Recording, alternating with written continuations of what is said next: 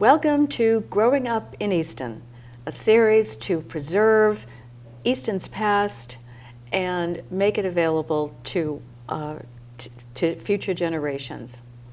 My name is Priscilla Almquist Olsen. I'll be your host today, and my guests are Bob Alger, Oliver Ames High School, class of 1946, and his lovely wife Jean Alger, maiden name Southworth. Southworth, Jean Southworth Alger. How could I forget? Oliver Ames, class of 1947. Welcome, Bob. Welcome, Jean. Thanks for coming and sharing. So, why don't we start with Jean? Uh, what are your earliest remembrances of growing up in Easton? I was born in a farmhouse on Pine Street, Easton Dale, we always called it. And it was number 55 at the time. Then, as the uh, houses were more built on Pine Street, then they renumbered. Now that is number 87. And we've lived there. Uh, I was there for 20 years and then moved next door in 1950 when we were married. We've been married since 1950. Well, Bob, how did how was it? How was that like growing up next to your in-laws? I mean, not growing up, but I mean, married and, and living next to your in-laws. Well, I thought it was very interesting. I, uh, you know, I didn't know at the time when I was growing up who I would be going with and to marry. Uh-huh. You know, and uh, when I began work, I worked at Simpson Spring for a short time, and her grandfather was my boss. Oh. Yeah, oh, yeah, he kept things under control. That's what his job was for the young boys, young whippersnappers, we were called. Right.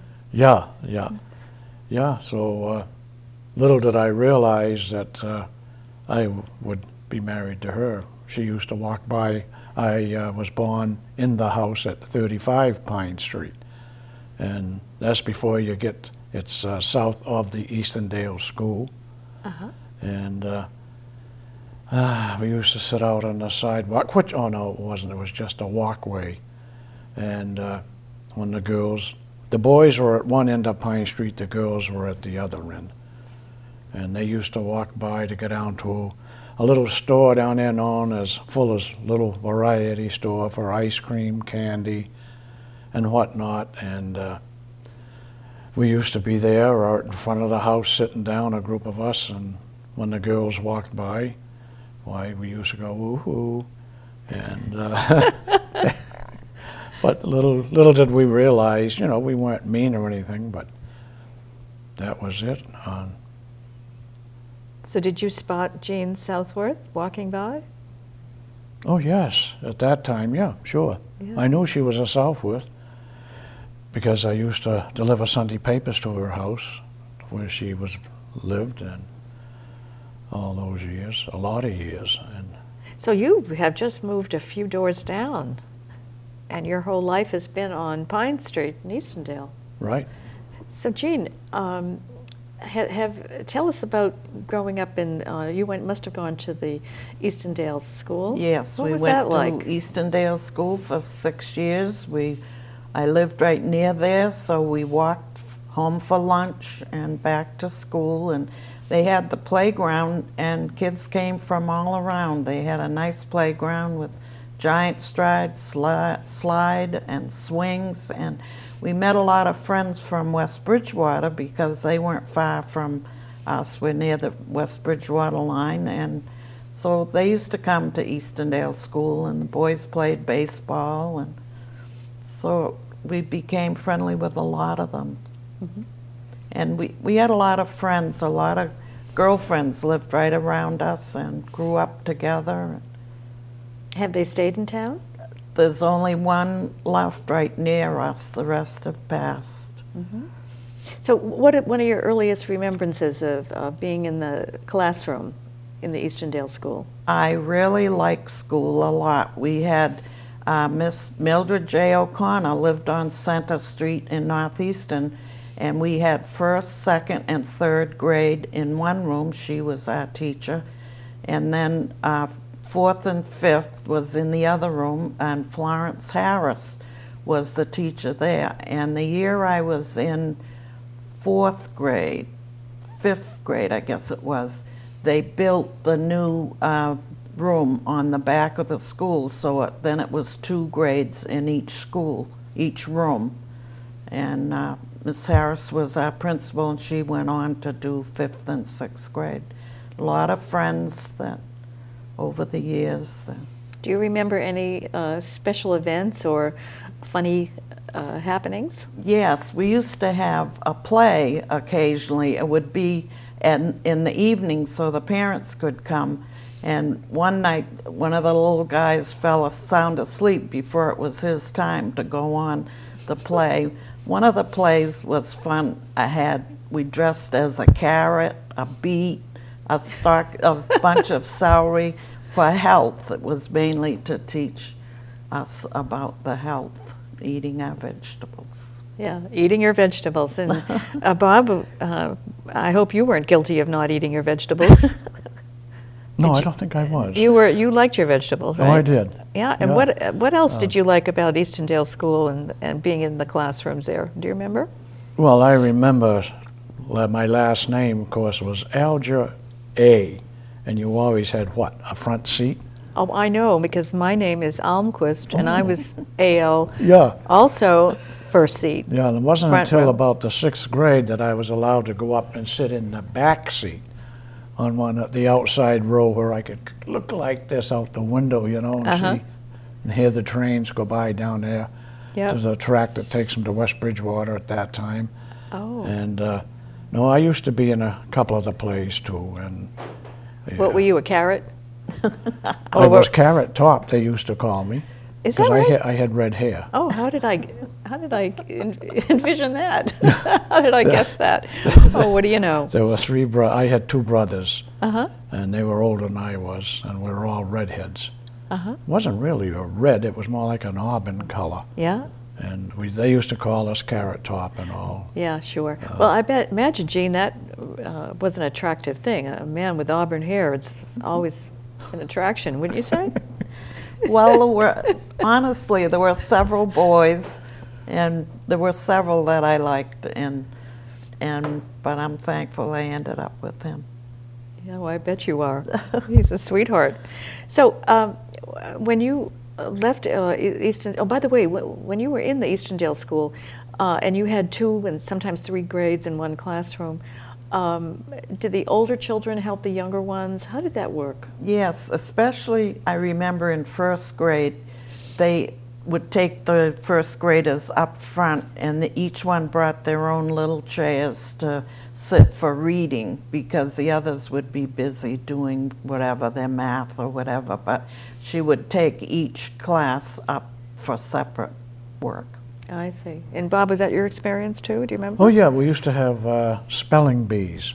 And Oh. she would pick different ones from the class and have us stand against the one wall, and, and she would ask us to spell this, spell that. And the same for math, she would do. Mm-hmm. And that was Miss Harris. Uh, I think Miss O'Connor did it too.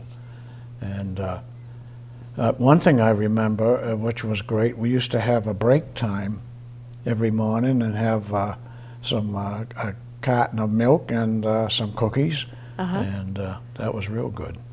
Really Another good. thing to remember in school, we always had to have clean fingernails, and we would have to show our clean fingernails and a clean hanky, and we would get the little Campbell soup sticker, Campbell soup kid sticker on a paper to show we had.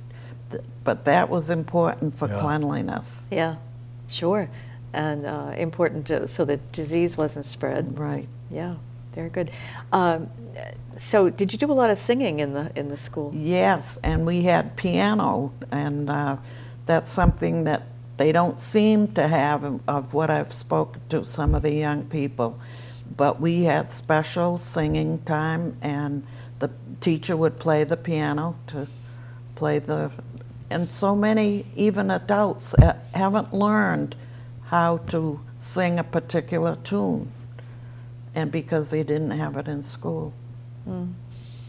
So tho- those were fun days, weren't they, Bob? Oh, sure. You know, when we had time, recess time to go out and play, play. All right. Um, what was it? You had a flag or, or a piece of cloth and you threw it, and if somebody didn't catch it, somebody else had the chance to go pick it up on either side. Uh-huh. And uh, you know, then we could have uh, kickball. Of course, I suppose it was soccer now. And uh, we had a lot of fun. Of course, growing up there at night after school, uh, we'd go home and get out of our school clothes and put on some play clothes and go back up, and the boys would be there, and we'd pick up uh, football teams on each on the old side lawn or baseball down in the field. And then that's when, like uh, Jean said, that the boys from West Bridgewater would come over, and uh, older, and there were some older fellas that came along to help us pick teams and stuff too on, on Saturdays. And if there weren't enough to even the teams up, they, each one of them, one team, would have one person on it bigger than what we were, and they could the ones that could hit the ball pretty good over the school, and which was great. Did you ever break any windows?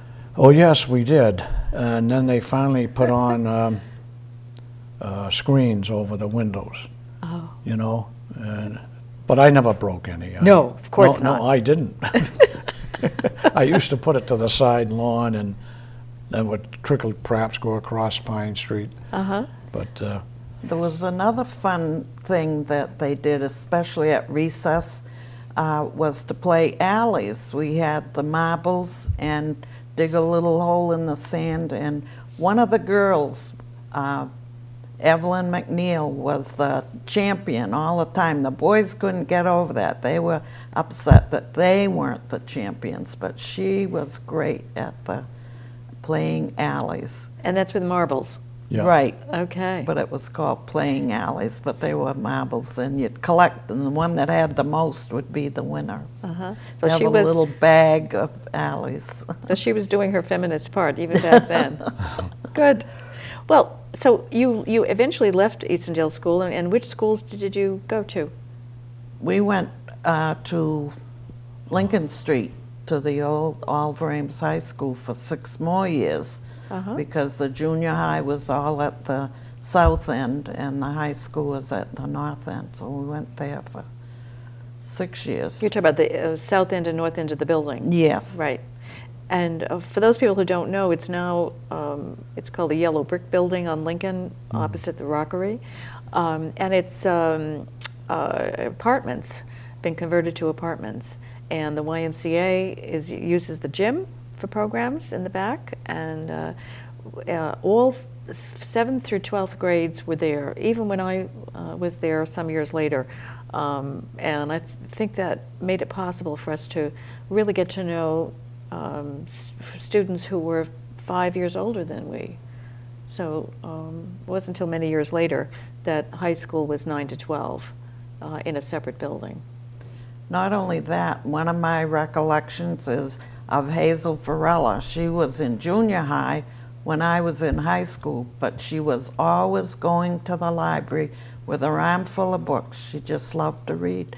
And look where she is today. Yeah, and- Historian, yeah, for- history yeah. teacher. Yeah, oh, that's interesting. So you have a, a memory of her loaded down with books. Right. Yeah. Well, and, and of course, uh, for those of you who don't know, Hazel Varela is one of our two town historians.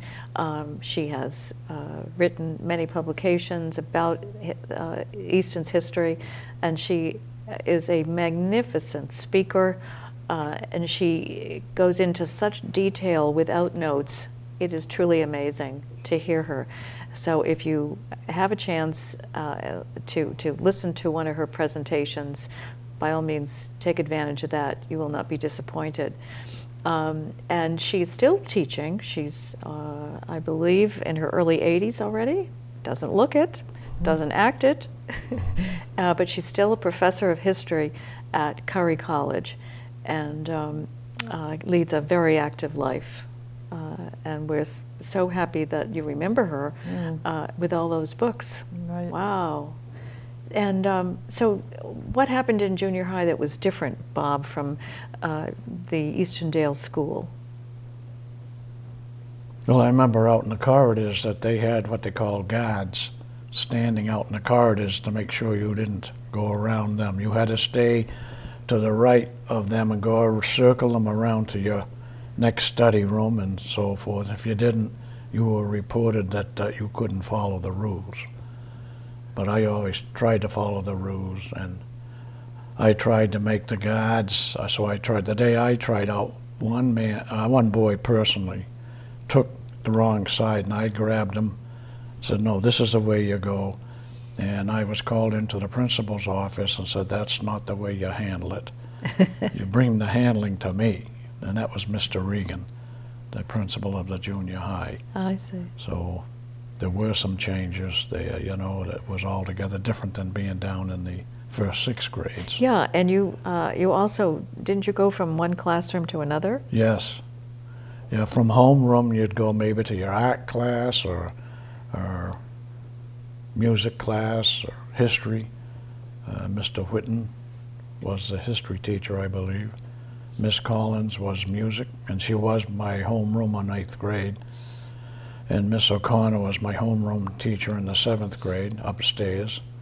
And uh, What are some of the uh, memories you have about the teachers and how they conducted themselves and how they cared about their students? Well, they they made you hold the line. You're in there to study, not to fool around. Uh huh. Yeah, and uh, I was told to come back a couple of nights to uh, study, and I said, "I'm sorry, uh, I've got to leave. I got. I'm not going to walk home. Um, my father pays taxes for me to ride the bus." and that was a that was kind of a little interesting thing to Mr. Uh, Splain. I was supposed to go back to him one night. I did. I went back, but I told him I was taking the bus home. So I left. When it was time for my bus to come the next day, he said, You're coming back tonight. I said, Okay, but I'm still taking the bus home when I have to leave. And uh, that's the way it was. Uh, And he respected you for that. So, Jean, uh, what sorts of extracurricular activities did you find uh, at the high school, the junior high and high school that um, weren't available in, in the elementary school? I especially enjoyed the choir, singing with um, older people that we learned. Like I went to school with Nancy Sullivan, was in my class, and then her sister, Mary Beth, I became friendly with because even though she was two or three years ahead, we sang together, and that was one of the things I liked. And in school, I really liked math with Miss Healy, had her several times, and um,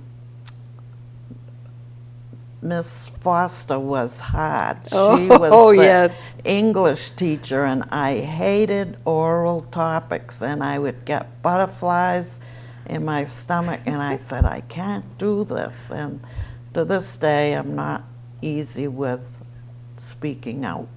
Well, I think, I, I mean, I remember Miss Foster also. She was my English teacher. She was my inspiration to go on and major in English in college. And she was very strict, and there was never a peep in that class. Uh, so she really made you work hard. And, but she also was very liberal with her compliments. If you did a good job, you got praise from her, and really, her praise was so valued, don't you think? And what we learned was when we had a strict teacher, that's when we really learned. to- Yeah. And um, one thing that she was strict about also was uh, grammar. And um, wouldn't you agree, Jean? Right. Yeah, I really enjoyed ling- English class except for the oral topics. I remember those. Yeah, we all got butterflies when we had to stand up. Uh, but uh, she was very strict with the grammar. And I noticed today that um, even adults who didn't have that strict grammar uh, background, uh, you know, make many, many errors.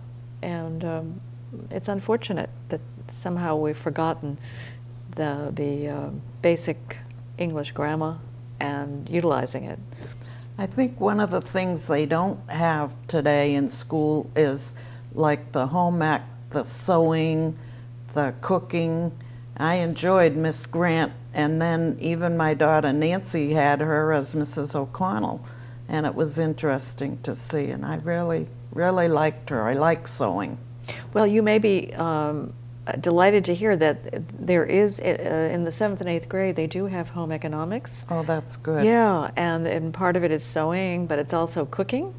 Uh, because, you know, today's young people really need to have these skills because they are uh, independent when they finish school and so forth. And uh, I've substituted some of those classes, and they're, they're lots of fun. The kids enjoy them. And we had it in high school too, the home ec. I took home ec and I, I took bookkeeping. That was my favorite. And that's what I did after school. Did you have Miss Carter? Uh, Yes. yes. And what did you think of her?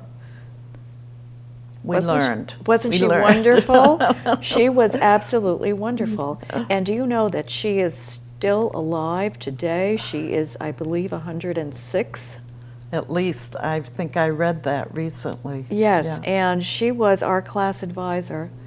And Mm. um, but I owe my ability to type so quickly to to Miss Carter, Right. Mrs. Carter. She was amazing.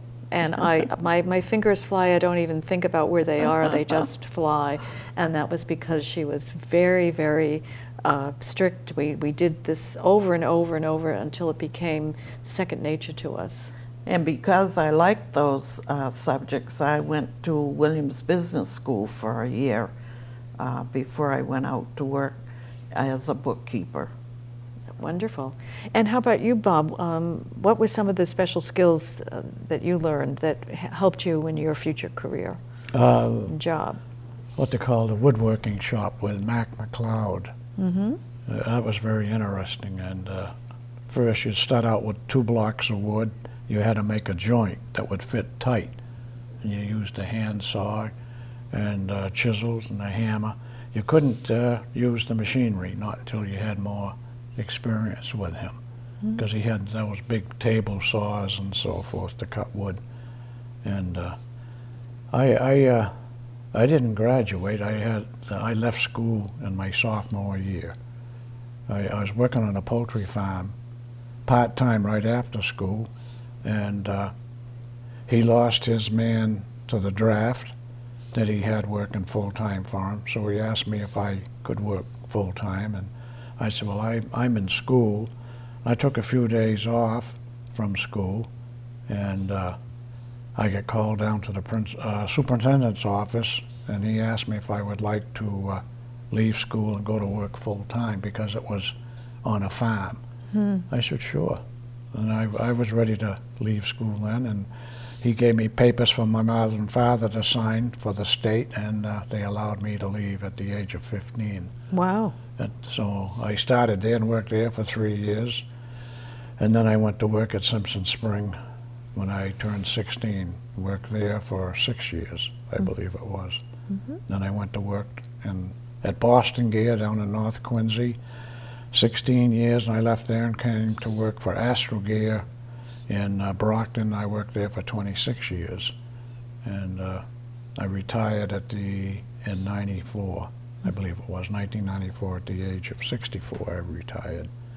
But I'm still part-time work as custodian at the church uh, near the center depot there, that uh, Oh, the Congregational Church. congregational church, yes. Uh, good. And, uh, And is that the church you go to too? Right, and Yeah. I'm church secretary a couple mornings a week. so- Yeah. Well, I, I know the So we Southworths have been a family that has supported that church from the uh, probably the very beginning.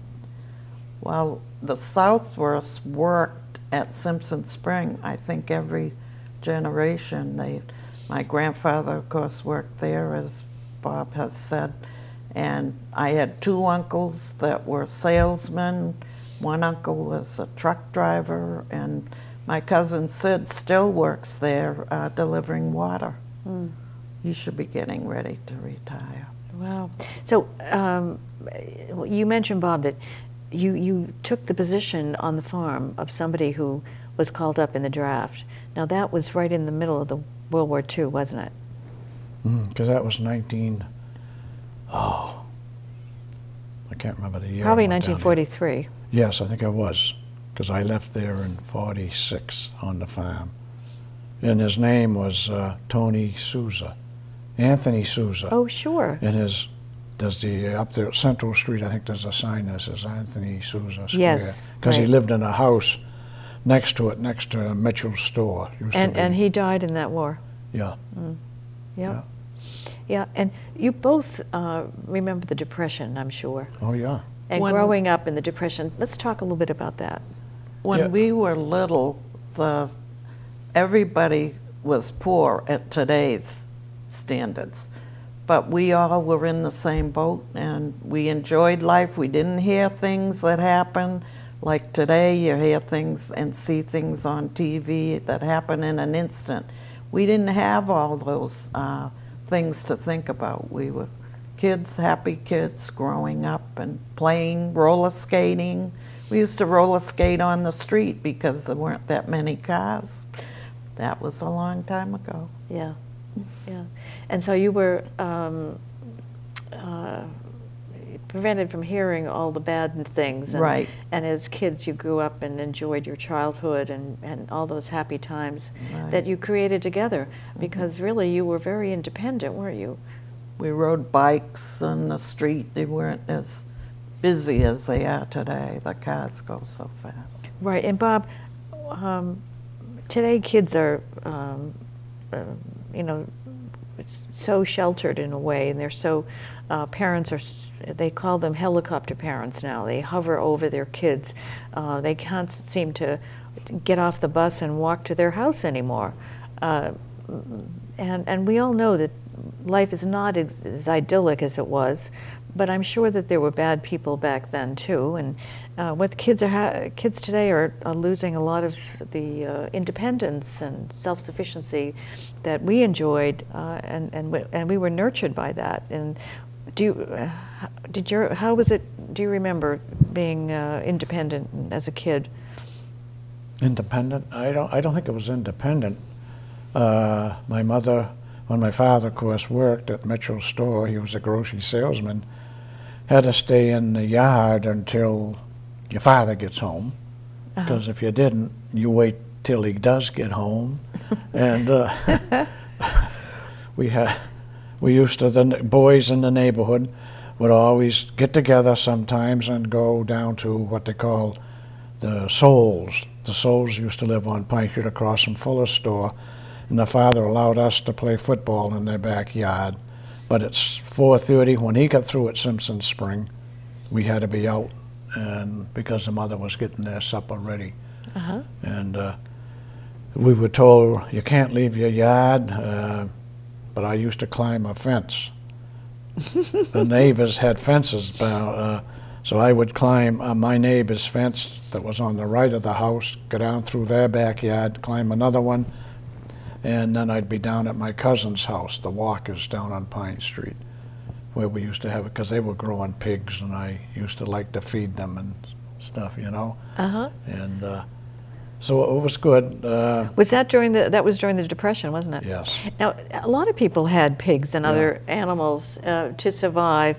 Um, tell us a little bit about that, Jane. Well, my I lived. My uncle Steve Southworth lived also in the house with my grandparents, and he'd either have turkeys at one time. He had pigs often, and chickens, and they to because they needed them to eat, Right. and it's And It so was- and so uh, people were very resourceful. right. And they had apple orchard. We had an apple orchard, so you'd have your apples. Uh, And you'd always have a vegetable garden. Yeah. Right, they had a big garden, both my grandfather and my uncle. Yeah. And and uh, how did you uh, how did they preserve food to carry them over the winter? We've talked about that pressure, before. Pressure cooker. Yeah, we can't, we don't remember that so much. that- Really? How they kept their food because we didn't have freezers. No, no, but didn't weren't, uh, weren't- wasn't there a lot of canning going on? Oh, yes, we did. We, in our basement, they had shelves special for, Uh-huh. sure, tomatoes. uh, And you probably had a root cellar. Yes, we did. That's where the fresh potatoes were kept and, and the onions, different things that they grew. And the carrots. Turnips and. Turnips yeah, and carrots, all those root vegetables, yeah. That's right. Yeah.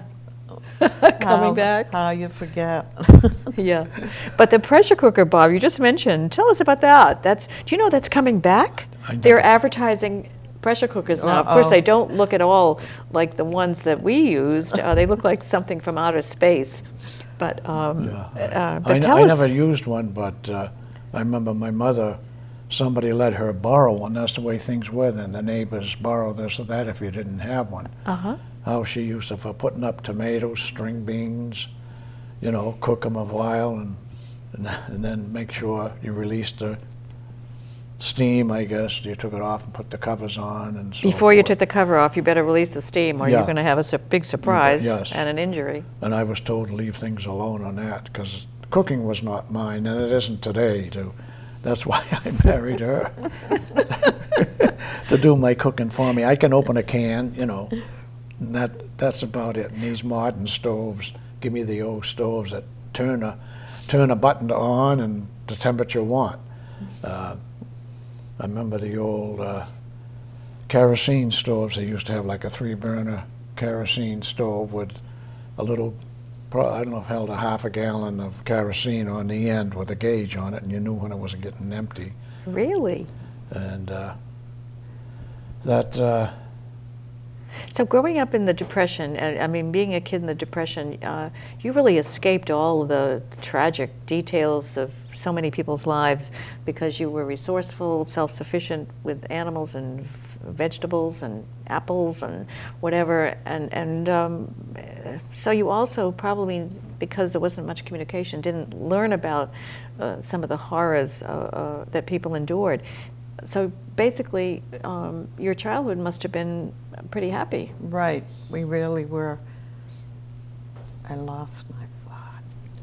Oh, when you were talking about the stove, we had a old black wood stove, and the that went all the time in the kitchen to keep the house warm because we didn't have heat on the second floor. I had three bedrooms, and so we had to put on long stockings and heat up some bricks on the stove and wrap them in a towel to keep our feet warm at night. It was it was the way we were brought up. But my grandmother cooked on the old wood stove, and every Saturday she would make the rolls, and they'd sit on the stove to puff up, and they uh, baked the beans in the oven because it was for heat. So you did that for so long. And that was Saturday night ritual in Massachusetts. right. right. Bake homemade Boston baked beans With And the brown rolls, bread. fresh rolls. and brown bread homemade brown bread. with raisins in it.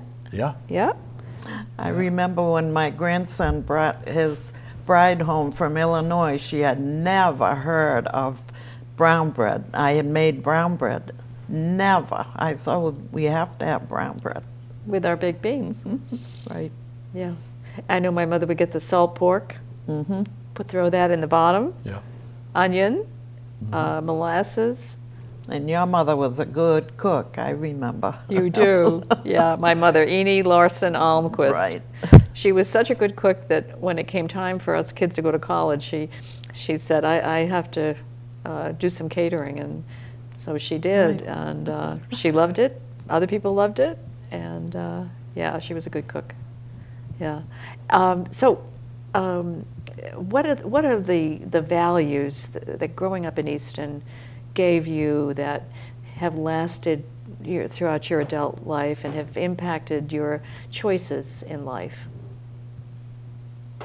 Maybe the the things you were involved in, maybe the careers you took, you and the paths you took, um, uh, and it wasn't just from the schools, but also from the church. Um, Several of us girls in Easton uh, stayed very close friends. Uh, we had our children, we would take turns babysitting each other's children when the need was, and we were all very close, and that's partly why we stayed there. We didn't know to go anywhere. We had traveled enough to know other places, but we were just, this was our home. Yeah. Now I'm thinking more about value, and that's so important the friendships and helping each Right. other out. I mean, because back then, that was something you really did learn, isn't it? Um, that you stick together as, as a community. It's sort of a family. The community is a family. You help each other out. You don't hide the uh, physically or mentally challenged. They were always living in the house, and the other generations were there. They didn't go into nursing homes. They, they actually Right. so, um, so some of those values of, of loyalty and caring uh, and so forth, um, I think you've talked about enough to let us know that, that those were important to you and your families. I As- remember the uh, winter time and uh, the coal shovels, shoveling the coal onto the fire, and then fall, late in the fall or early fall, you'd start having somebody bring some wood to you. You'd chop it up, split it, and so forth, and throw it in the cellar. And then you go down and stack it up. And I remember back when we used to get a good snowstorm, Vern Willis would have his horse, he had a snow plow, would pull that, it was a V-shaped plow, and had like a wheel on it you would take and turn it this way to Uh-huh. widen it out or make it narrow, coming up Pine Street with it and going the whole length of Pine Street. And then the, the plows would come eventually, because the plow was on the J.O. Dean's coal truck. Wow, what a sight that must have been. Yeah, you know. And then when we used to go out sliding, and then they used to come with them trucks with a little sand on the back and a guy standing on the back shoveling the snow out, the sand out The at the snow. out, yeah. And he got the snow back right at him. Uh, hey, you're ruining our dr- you're ruining our sledding and stuff down Pine Street, and then we used to go down High Street and Hill Street, Uh-huh. and right across Turnpike. Then you didn't worry about the cars. No. We had a lot of fun. Uh, toboggans, uh, put the sleds, to hook them together, and get down those streets, and we, we had a good time. So did you do any skating uh, Oh, yes. in the winter? Yes. I had a pair of skates given to me, and there was a little river. Uh, we called it the river. We used to call it Reams River. Uh, it, uh, it went under the railroad tracks down there in Eastondale, and it would freeze solid. Now, the bridge was like uh, made out of big slabs of granite, and we'd go down there and sli- skate back and forth. Uh, go over to the woods uh, near Simpson Spring, and we had what they call the frog pond. Walk over there and skate, and uh, then we had our hockey games up on Dean's Pond, where that was a rough and tumble thing.